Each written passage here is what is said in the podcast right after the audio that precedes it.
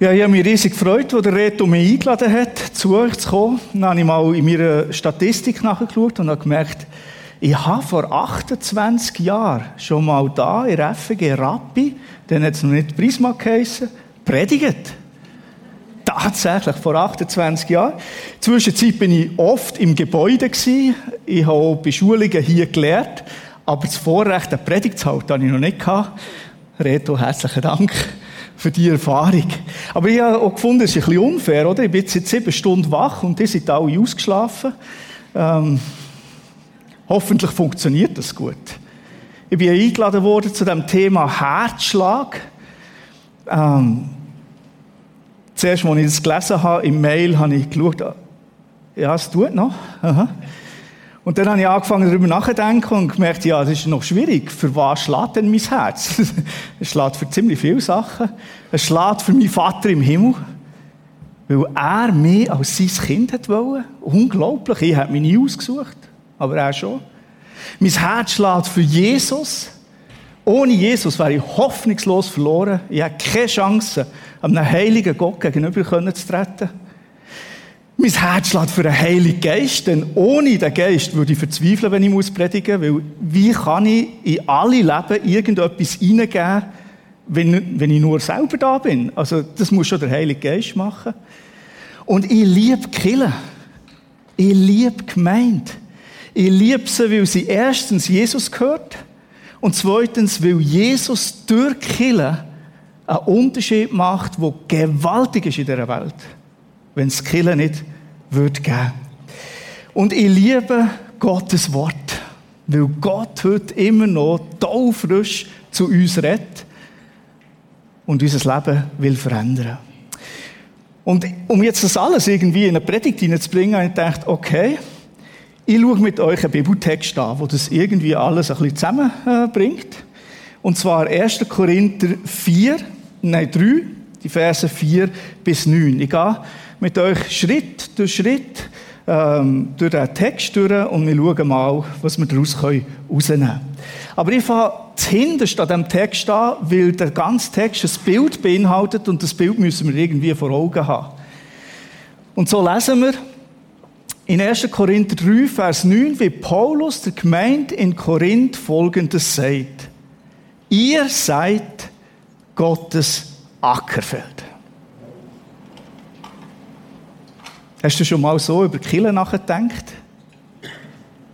Ganz böse ausgedrückt, ihr seid ein Stück Dreck.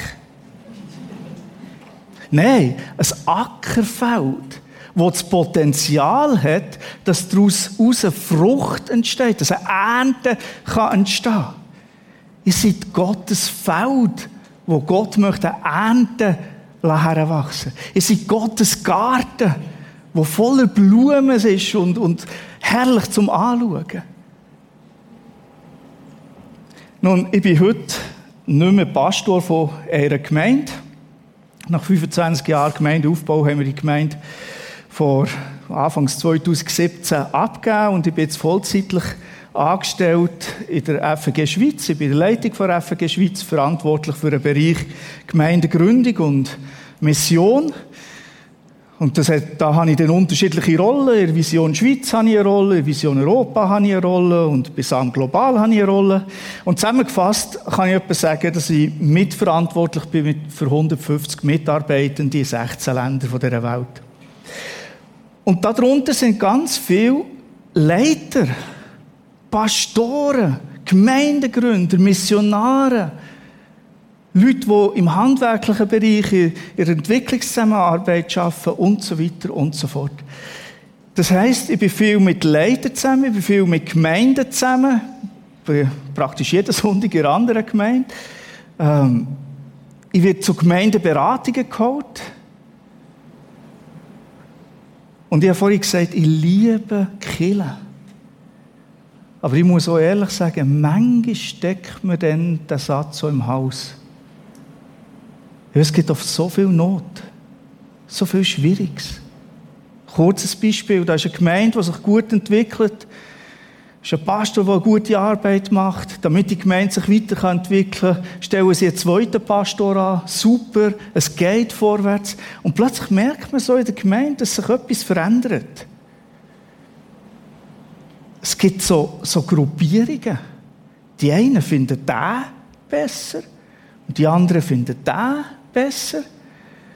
Und dann plötzlich hört man so nach dem Gottesdienst ein Gespräch plötzlich so Sätze wie, Du, auf welcher Seite stehst du eigentlich? Bist du jetzt für uns oder gegen uns?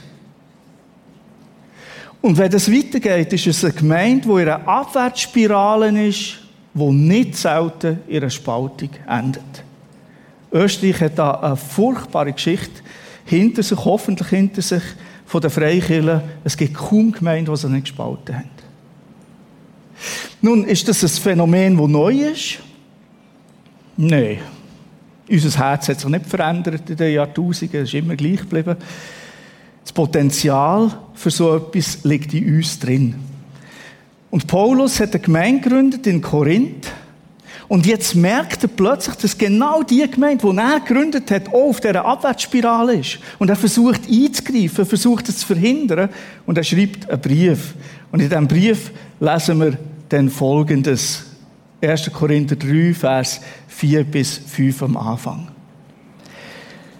Die einen sagen, ich bin ein Anhänger von Paulus. Die anderen, ich von Apollos. Merken wir? Zwei Gruppierungen. Und jetzt sagt Paulus, so reden Menschen, die Gott nicht kennen. Was ist denn schon Apollos? Was ist Paulus?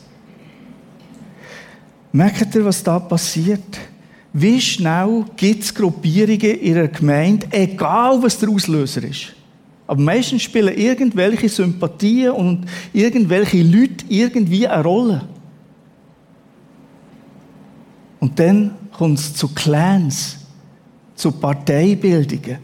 Und Paulus sagt, hey Leute, das ist das Kennzeichen von Menschen, die Gott nicht kennen, die sich in so etwas hineinlassen.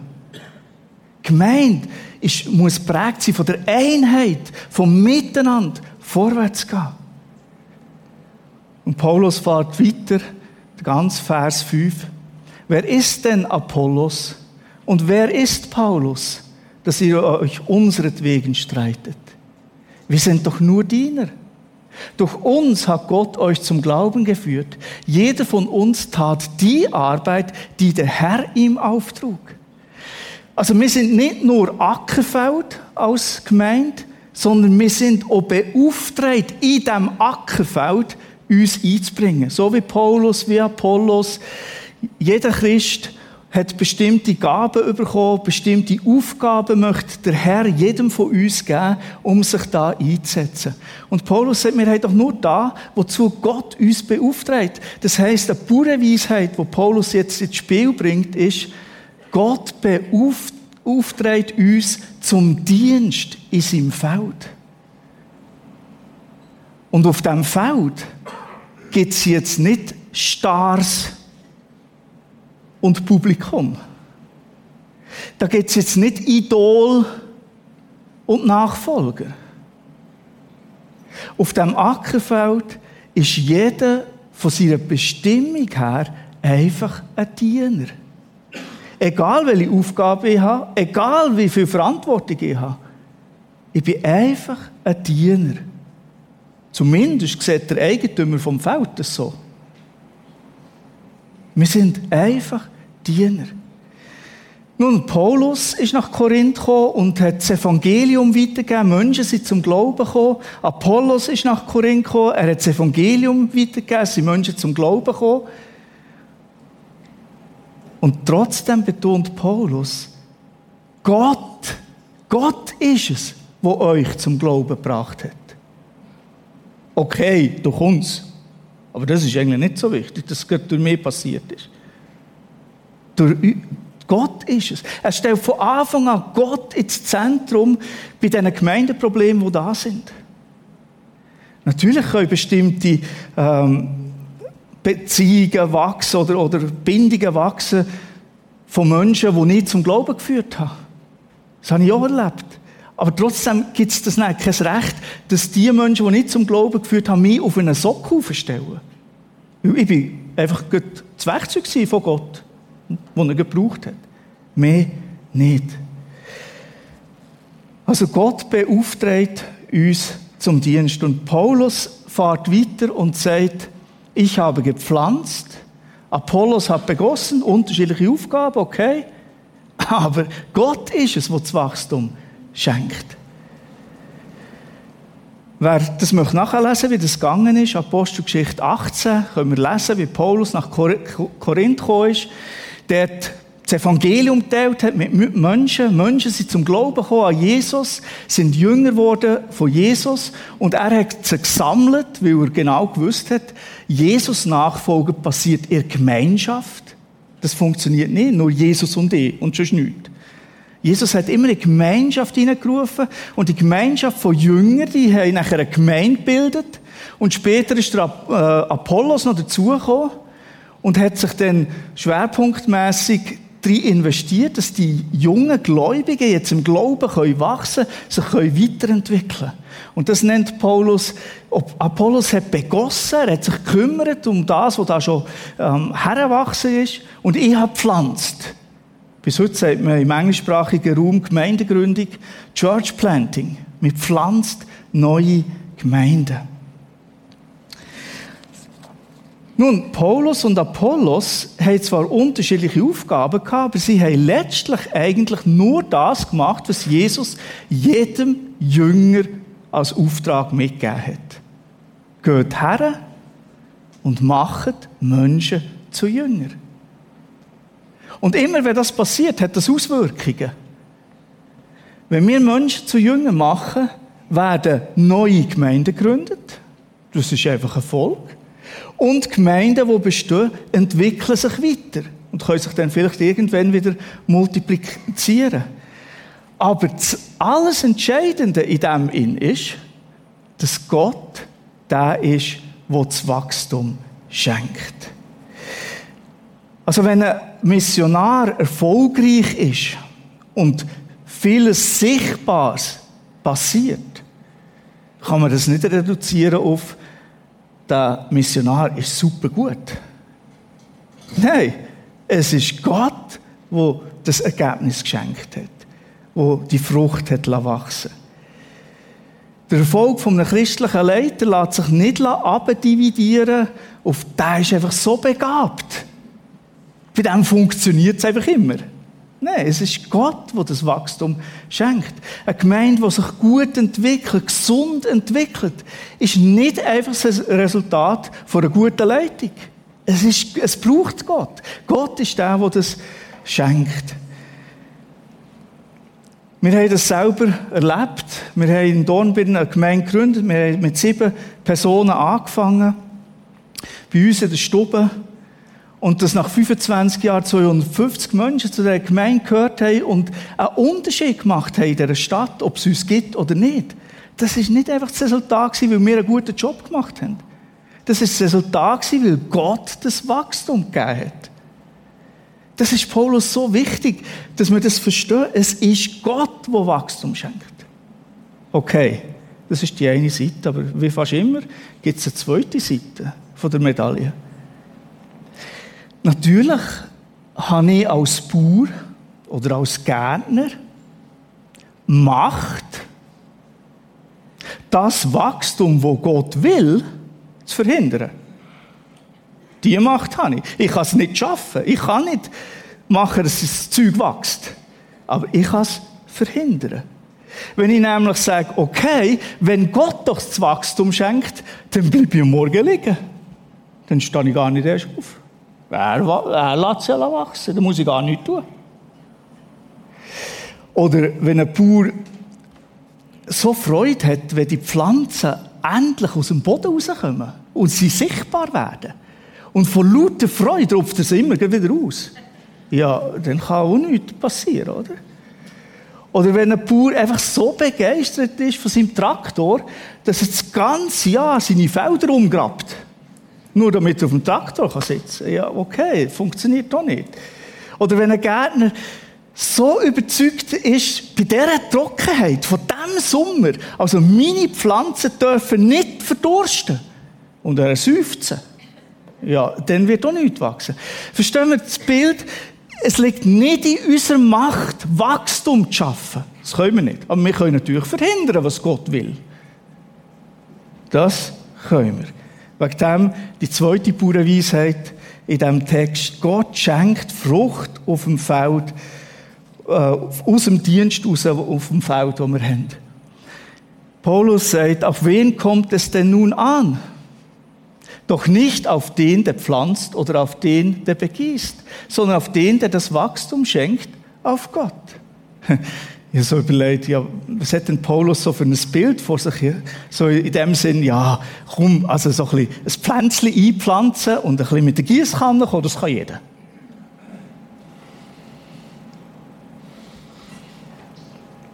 Aber ich habe mir dann schon ein bisschen schwer da, dass Paulus das ja über sich selber und über seinen Dienst sagt, oder? Und ich habe mir dann so überlegt, okay, wenn schon Apollos, Apollos kennen wir ein bisschen weniger gut, aber wenn schon Apollos von sich selber sagt, hey Leute, auf mich kommt es gar nicht drauf an. Ja, wie kommt es denn auf mich drauf an? Also, wenn sich Paulus schon so klein macht, was tue ich denn eigentlich den ganzen Tag? Das ist doch, das ist doch ein, ein Schwertstich mitten in unser Geltungsbedürfnis hinein. Wir wollen doch etwas tun, was sinnvoll ist, was Wert hat, was Bedeutung hat. Und jetzt sagt sogar Paulus von sich selber, ja, auf mich kommt es gar nicht drauf an. Nein. Das Einzige, was zählt, ist, Gott schenkt Wachstum. Ich habe mir überlegt, wie, wie kann Paulus das machen, sich so klein machen? Und ich bin zu folgendem Schluss gekommen.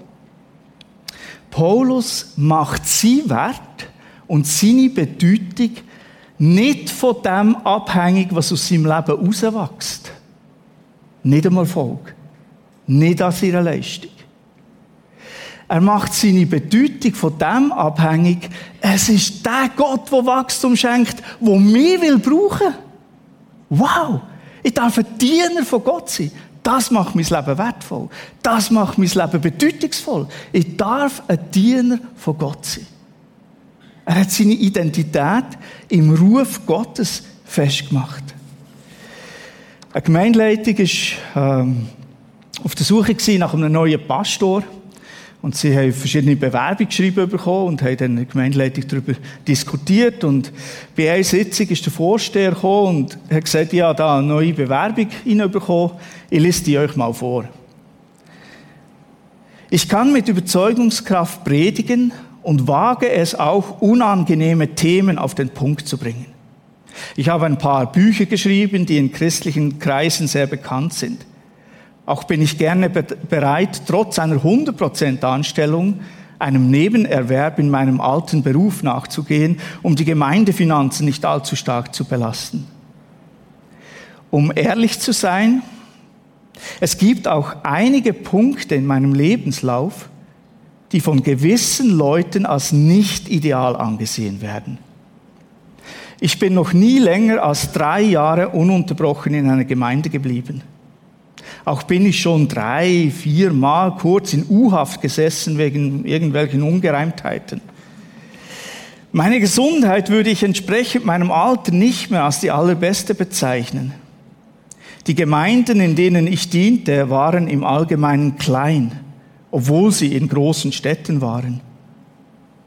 Zugegeben, Verwaltungsarbeit ist nicht meine Stärke. Ich bin als einer bekannt, der mitunter vergisst, wen er getauft hat. Mit den Vorstehern anderer religiöser Gemeinschaften am Ort verstehe ich mich meistens nicht sonderlich. Weiter, weiter, weiter. Das hat natürlich ein bisschen Diskussionen ausgelöst. Ähm, kann man die Bewerbung weiterverfolgen oder nicht? Und irgendwann hat einer gesagt, ja, ihr kennt etwa den Typ, der das geschrieben hat. Dann hat der Vorsteher so ein bisschen gelächelt und gesagt, ja, ja, mhm. Es könnte das Bewerbungsschreiben vom Apostel Paulus sein.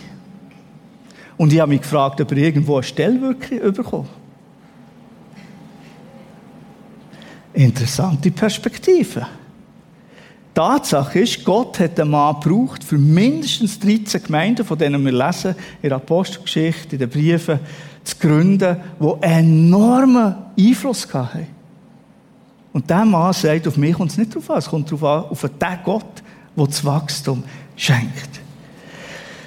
Also kommt es dann auf mich überhaupt nicht an. Ich habe jetzt Angst, jetzt gehen alle her zum Reto und sagen, du, ich quittiere meinen Dienst, mir braucht sie nicht. Ja, Gott macht's. Ja, schauen wir mal weiter in den Text.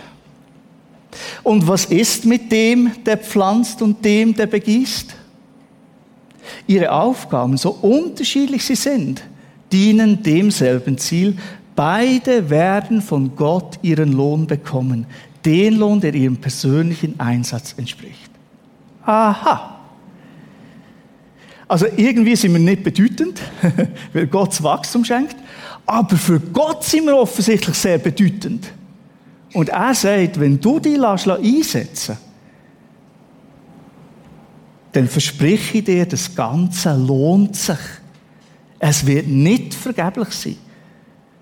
Und das tut doch gut. Jeder, der in einem Dienstbereich sich einsetzt, das kannst du einfach mal mitnehmen. Es lohnt sich, das sagt Gott. Auch wenn du das Gefühl hast, es lohnt sich nicht. Aber Gott sagt, es lohnt sich. Interessant habe ich es dann gefunden, wo ich mir überlegt habe, ja, aber nach welchem, nach welchem Maßstab wird denn Gott das belohnen, wie das so immer so aussieht? Ähm, werden denn doch wieder die Helden, die Grossen, scheinbar gross im Reich Gottes, viel besser dastehen, als die, die es vielleicht nicht so auf die Reihe bekommen haben? es nicht so geschafft haben. Ich finde interessant, was Paulus sagt. Er sagt, dass die Belohnung aufgrund vom persönlichen Einsatz gegeben wird. Und verstehen wir das? Nicht aufgrund vom Erfolg. Nicht aufgrund von Berühmtheit. Nicht aufgrund von Leistung sondern von inneren Einstellung. Wie gebe ich mich rein in den Dienst? Und noch spannender habe ich es gefunden, als ich das Griechische genauer angeschaut habe, weil Paulus braucht einen ganz krassen Begriff, der da so übersetzt ist, äh, gemäß dem persönlichen Einsatz. Der Begriff meint gemäß deinem Dranbleiben in allen Schlägen, die du da bekommst. Wow, da habe ich gerade ein bisschen leer geschluckt. Also, das Dranbleiben, das Treu sein, auch wenn es schwierig ist, auch wenn es mühsam ist, auch wenn man das Gefühl hat, es bringt nichts. Gott beurteilt das anders. Ich habe eine Situation erlebt, wo, wo mir sehr eingefahren ist. Meine Großmutter, die ist 98 geworden. Aber so ab 80 hat sie immer gesagt, ach, ich würde so gerne zu Jesus gehen. Mir braucht es nicht mehr da. Mir braucht es nicht mehr. Und ich habe immer wieder gesagt, du, Grossi, du bist eine Betterin. Bet, bet weiter. Das ist so ein wichtiger Dienst. Natürlich ist beim Gebet oft das Problem, man sieht so wenig direkte Folgen. Sie war 97, also ein Jahr bevor sie gestorben ist, hat der Nachbar äh, zu den unteren Leuten wollen und die sind nicht da gewesen. Und dann ist der Nachbar verzweifelt zu meiner Großmutter raufgekommen, äh, weil er Hilfe gesucht hat. Und was macht sie? Sie erzählt dem Nachbar voller Begeisterung, was Jesus, ihr, er, was Jesus ihr bedeutet. Und da ist zum Glauben gekommen. Mit 97. Ein Mensch zum Glauben geführt. Gott, der ist der, der das Wachstum schenkt. Es kommt nicht darauf an, was wir alles herbringen. Aber wir dürfen wissen, es lohnt sich. Ein historisches Beispiel, Theodore Roosevelt, war amerikanischer Präsident vor gut 100 Jahren. Er war in Afrika, hat dort eine Safari gemacht und ist dann auf das Schiff, um wieder zurück nach Amerika zu fahren. Und er ist mit allen Ehren verabschiedet worden in Amerika. Die Leute haben ihm zugejubelt, Musikkapellen haben gespielt, der rote Teppich ist ausgerollt worden, der große Theodore Roosevelt. Auf dem Schiff hat er natürlich die beste Kabine bekommen, ist im Zentrum gewesen, während der ganzen Überfahrt. Auf das gleiche Schiff ist schon ein Mann eingestiegen. Der Mann ist vor Jahrzehnten von Amerika nach Afrika, um dort als Missionar zu dienen. Er hat sein ganzes Leben eingesetzt, dass Afrikaner zum Glauben Jesus kommen, dass Gemeinden gegründet werden, dass Menschen mit Jesus durchs Leben gehen. Er hat erlebt, wie seine Frau gestorben ist. Er hat erlebt, wie all seine Kinder an Malaria gestorben sind. Und jetzt ist er auf der Heimreise. In Amerika angekommen, wieder das gleiche Bild. Er wird ähm, empfangen, Theodore Roosevelt natürlich, mit rotem Teppich, äh, Musikkapelle und, und, und. Und von niemandem beobachtet geht der Altmissionar vom Schiff. Kein Mensch hat auf ihn gewartet. Kein Mensch hat sich interessiert für ihn. Er ist so durch die Straße gelaufen, zu einem schäbigen Hotel, hat sich dort eingemietet, ist in sein Zimmer gegangen, und ist in diesem Zimmer auf die und hat angefangen beten. Herr Jesus, ich will nicht klagen, aber ich fühle mich so allein. Ich habe mein ganzes Leben hergegeben für dich. Ich habe alles verloren, was mir etwas bedeutet hat, meine Familie. Und kein Mensch interessiert sich für mich. Keiner interessiert es irgendwie, was ich gemacht habe. Wie soll ich damit umgehen? Und dann beschreibt er, wie er das Gefühl hat, dass Jesus den Arm um seine Schulter legt und zu ihm sagt, mein Kind, ich weiß genau, wie du dich fühlst. Ich habe mich genau gleich gefühlt. Alle haben mich verlassen. Niemand hat verstanden, was ich jetzt gerade für sie tue. Dass ich alles hergebe, was ich habe. Ich weiß, wie du dich fühlst. Aber mein Kind, du bist noch nicht daheim. Wenn du heimkommst, wirst du würdig empfangen werden. Mit allem, was dem gebührt. Wir freuen uns schon auf das Fest, wenn du dann kommst. Und der Missionar schreibt nachher, das Erlebnis das hat seine Perspektive zu 180 Prozent verändert. Und er ist fröhlich in das neue Leben in Amerika hineingestartet. Und das führt mich noch zur letzten pure Weisheit. Gott will mit uns zusammen erfolgreich sein, aus irgendeinem Grund. Paulus schreibt nochmal, wir sind also Gottes Mitarbeiter. Ihr seid Gottes Ackerfeld und Gottes Bau. Nochmal betont er mit aller Macht, wo ihm zur Verfügung steht, es geht um Gott, Gott, Gott, Gott. Und wenn es ein Prinzip gibt im Gemeindebau, wo in allen Ländern, egal in welchen Kulturen, wo ich bis jetzt war, das Prinzip gilt, wo überall funktioniert, das ist folgendes. Je stärker ihre Gemeinde Gott groß gemacht wird, desto weniger Probleme sind da. Je kleiner Gott gemacht wird und je größer Menschen gemacht werden, desto größer sind Probleme. Überall das Gleiche.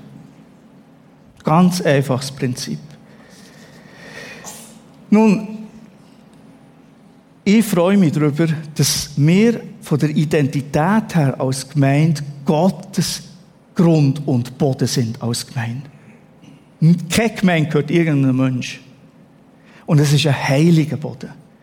Und auf diesem Boden dürfen wir Mitarbeiter von Gott sein. Und das heißt nicht, dass wir auf Augenhöhe sind mit Gott, so als Partner, als wäre er eigentlich angewiesen auf uns. Nein, wenn wir den Text nochmal anschauen und so ein bisschen zusammenfassen, dann ist die Aussage völlig klar. Von ihm aus kommt Beauftragung. Von ihm aus kommt Platzanweisung. Von ihm aus kommen Gaben oder Gaben oder Gaben. Von ihm aus kommt Frucht. Und von ihm aus kommt der Lohn. Und jetzt frage ich mich wieder, ja, aber wieso denn, wieso will er es denn überhaupt? Aus irgendeinem Grund, und ich weiß es nicht warum, aus irgendeinem Grund hat er sich entschlossen, ich will nichts machen ohne euch. Ich will es durch euch machen. Die Aussage ist gegen eine Alleinwirksamkeit Gottes gerichtet. Er will es einfach nicht alleine. Stellt euch vor, Gott würde seine Gemeinde selber bauen. Er hat viel weniger Ärger. Er wäre schon viel weiter. Aber irgendwie will er das durch uns. Und das ist letztlich ein Geheimnis. Ich versuche es mal ein bisschen auf eine humoristische Art und Weise äh, zu veranschaulichen. Es war so ein Gottesdienst wie heute. Und nach dem Gottesdienst kommt eine Frau auf einen Pastor zu und sagt, oh, ich muss dir etwas sagen. Das war eine Hammerpredigt. Die ist mir so ins Herz. Und die hat mich so bewegt. Ich habe einfach gespürt, Gott redet mit mir und das wird Auswirkungen haben. Wirklich langfristige Auswirkungen. Und der Pastor war ein bisschen verlegen und hat nicht so recht gewusst, so viel Lob und so. Hm gang jetzt mit um und dann sagt ja weisst, das bin nicht ich gewesen, das war der Herr. Die Frau hat ihn angeschaut und gesagt, ja, dann muss ich dir aber auch etwas sagen. Also so gut ist sie dann noch nicht. Gott wirkt nie pur durch uns durch. Da ist immer ganz viel Jürg dabei. Auch wenn ich selber das ausschalten wenn ich könnte. Aber er tut es einfach nur durch uns. Also er will durch uns Frucht wirken. Und das finde ich auch wieder ein äh, ganz starkes Bild, dass Gott einfach so eine enge Gemeinschaft mit uns will, dass er uns ins Boot mit hineinnimmt. Und wegen dem kann ich nicht verstehen, dass es Christen gibt, die ihre, ihre Platzanweisung nicht erkennen und ausfüllen wollen. Sie gehen am Lohn vorbei. Sie gehen an dieser Gemeinschaft vorbei, wo Gott durch sie so Geschichten macht, die man selber überhaupt nie für möglich gehalten hätte. Und so weiter und so fort. Schauen wir die, die ähm, fünf oder die vier Bauernweisheiten nochmal an. Gott hat dich und mich beauftragt zum Dienst in seinem Feld. Er nimmt uns ernst, er sieht uns und will uns mit dabei haben. An dieser Stelle ganz herzlichen Dank für alle, die sich da schon einbringen und mit auf dem Feld am Ackern sind. Weil Gott schenkt Frucht aus dem raus. Es ist Gott, der, der das Wachstum schenkt. Und du darfst wissen, wenn du das Gefühl hast, das bringt ja alles nichts, was ich gerade tue. Es, es bewirkt so wenig. Für Gott ist es eine Belohnung wert. Gott macht es wertvoll. Weil Gott mit uns zusammen etwas bewirken will. Und das macht das Christsein so spannend, mit Gott zusammen zu sein. Ich will beten. Herr Jesus, ich danke dir, dass du das Haupt von deiner Gemeinde bist. Du bist der Chef. Und wir wollen uns ausrichten auf dich. Wir wollen hören auf dich. Wir wollen deine Platzanweisungen hören. Und gib uns dann auch den Mut, den Platz einzunehmen. Der Mut, die Gaben, die du schenkst, immer wieder neu einzusetzen, auch wenn es manchmal schwierig ist. Auch wenn es manchmal scheinbar vergeblich ist. Wir wollen an dem festhalten, dass du das wertvoll machst, dass du Wachstum schenkst und dass du mit uns zusammen zu deinem Ziel kommst. Danke für die Ermutigung, die in diesem Text vorhanden ist. Amen.